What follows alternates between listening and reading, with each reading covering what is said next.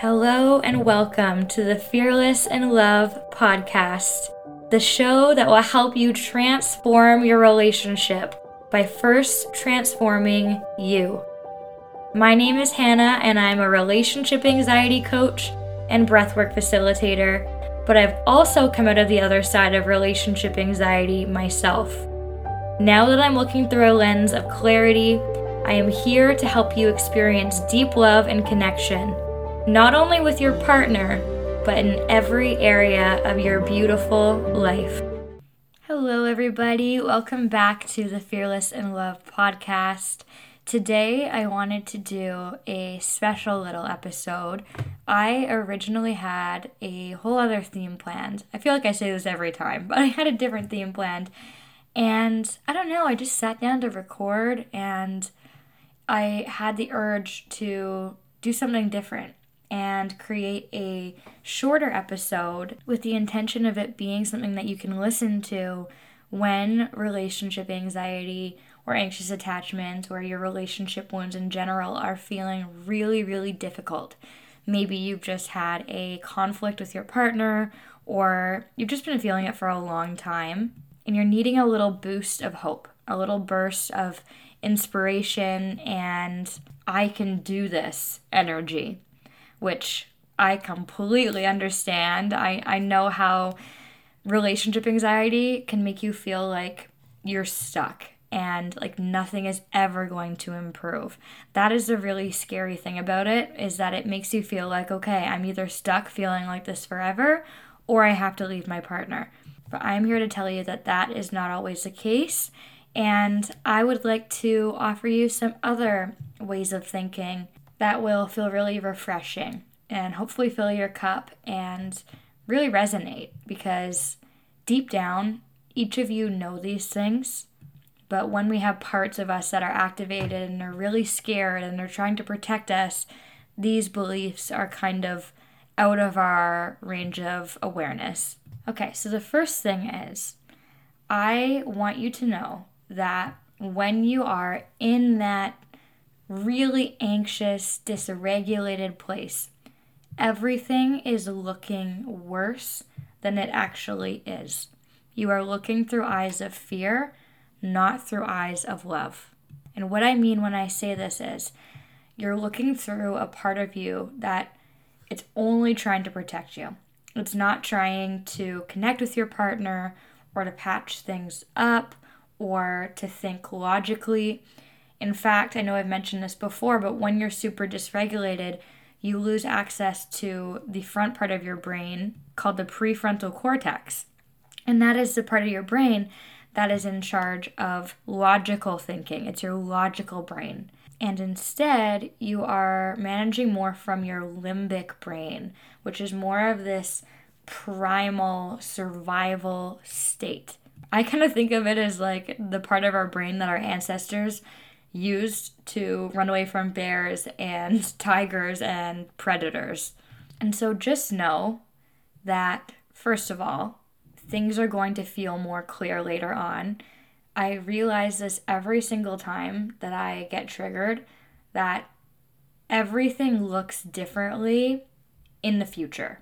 Whether it's an hour later, I'm able to calm down, or maybe I need to sleep it off, or maybe it's even a week later but eventually I, I do come back to that place of truth. It's like, have you ever been laying in bed at night and everything seems so heavy and so scary and you're worrying about a whole bunch of different things? It's like that meme where people are like, you're laying in bed worrying about that one thing you did 10 years ago and then the next day it's like, oh, I was worried about that? That's really weird. It feels so much easier. So the reason for that is because before you're going to bed, you have all of this momentum going on your thoughts where you're thinking negative things and it's attracting more negative things and it's like this cycle. And then when you go to sleep, your thoughts stop and so your vibration goes back to neutral and then you wake up in the morning and it's kind of like you have a fresh slate. Now, sometimes we wake up in the morning and we go straight back into our negative thoughts because it was a big thing and maybe the emotion was really heavy yesterday and it's still in our body. And so we just start the cycle all over again. But sometimes you'll actually just wake up and feel completely better. So whether this takes 24 hours to feel better or whether it takes a little bit more time, trust that it will get better eventually. And that brings me into our second point, which is you are strong enough. Ugh, if everybody could just believe this about themselves, every challenge would be so much easier. But I wholeheartedly believe that you are not given a challenge that you are not strong enough for. The very fact that you were given this challenge was for a reason, and it was because you are capable of transmuting it into something better. In my case, I was able to use my relationship anxiety to transform so many different areas of my life my relationship, deepening my connection with my partner, changing my emotional well being because it forced me to do a lot of releasing work and clear old trauma from my body mind system. It's done wonders for me in the long run. But in the short run, it felt impossible. I was like, I can't get through this.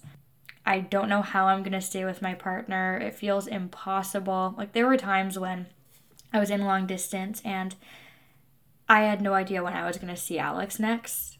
And just thinking about how I didn't know when I was going to see him and I already felt so bad, felt like the only choice was to leave the relationship. I felt so backed into a corner.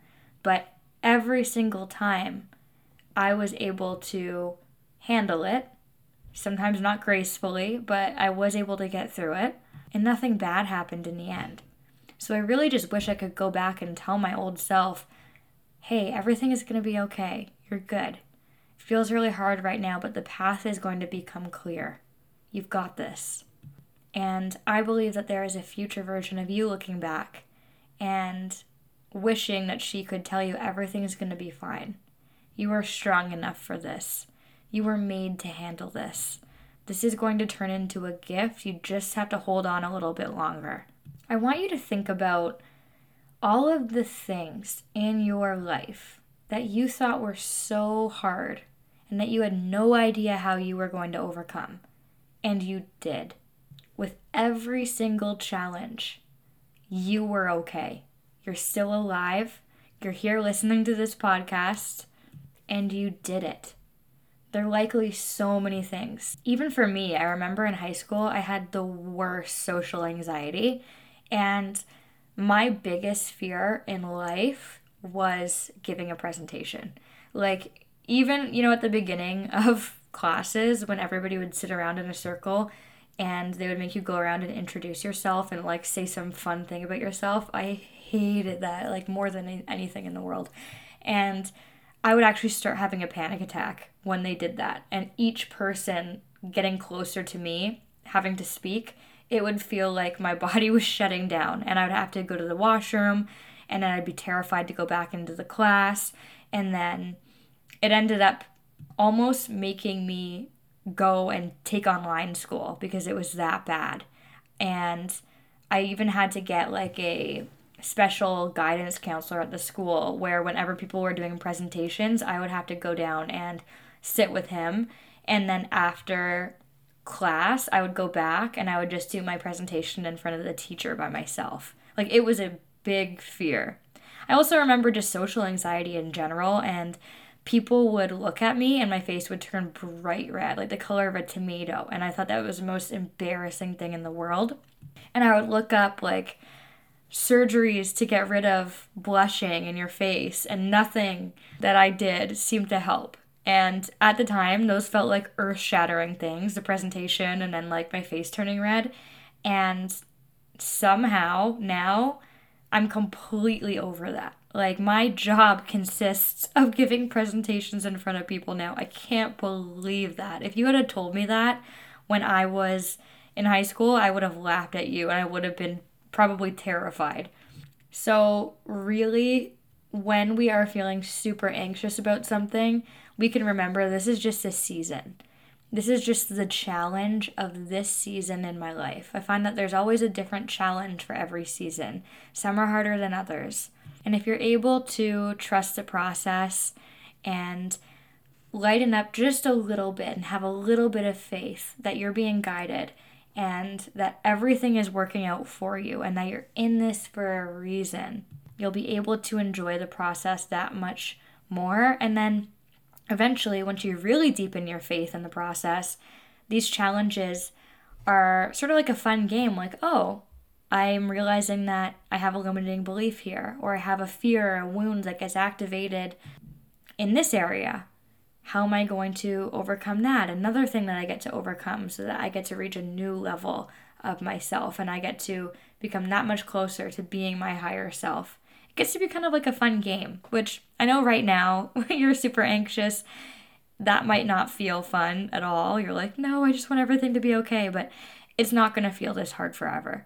Eventually, you will realize that you can weather these storms in a much more grounded, open minded way, a regulated way, I should say.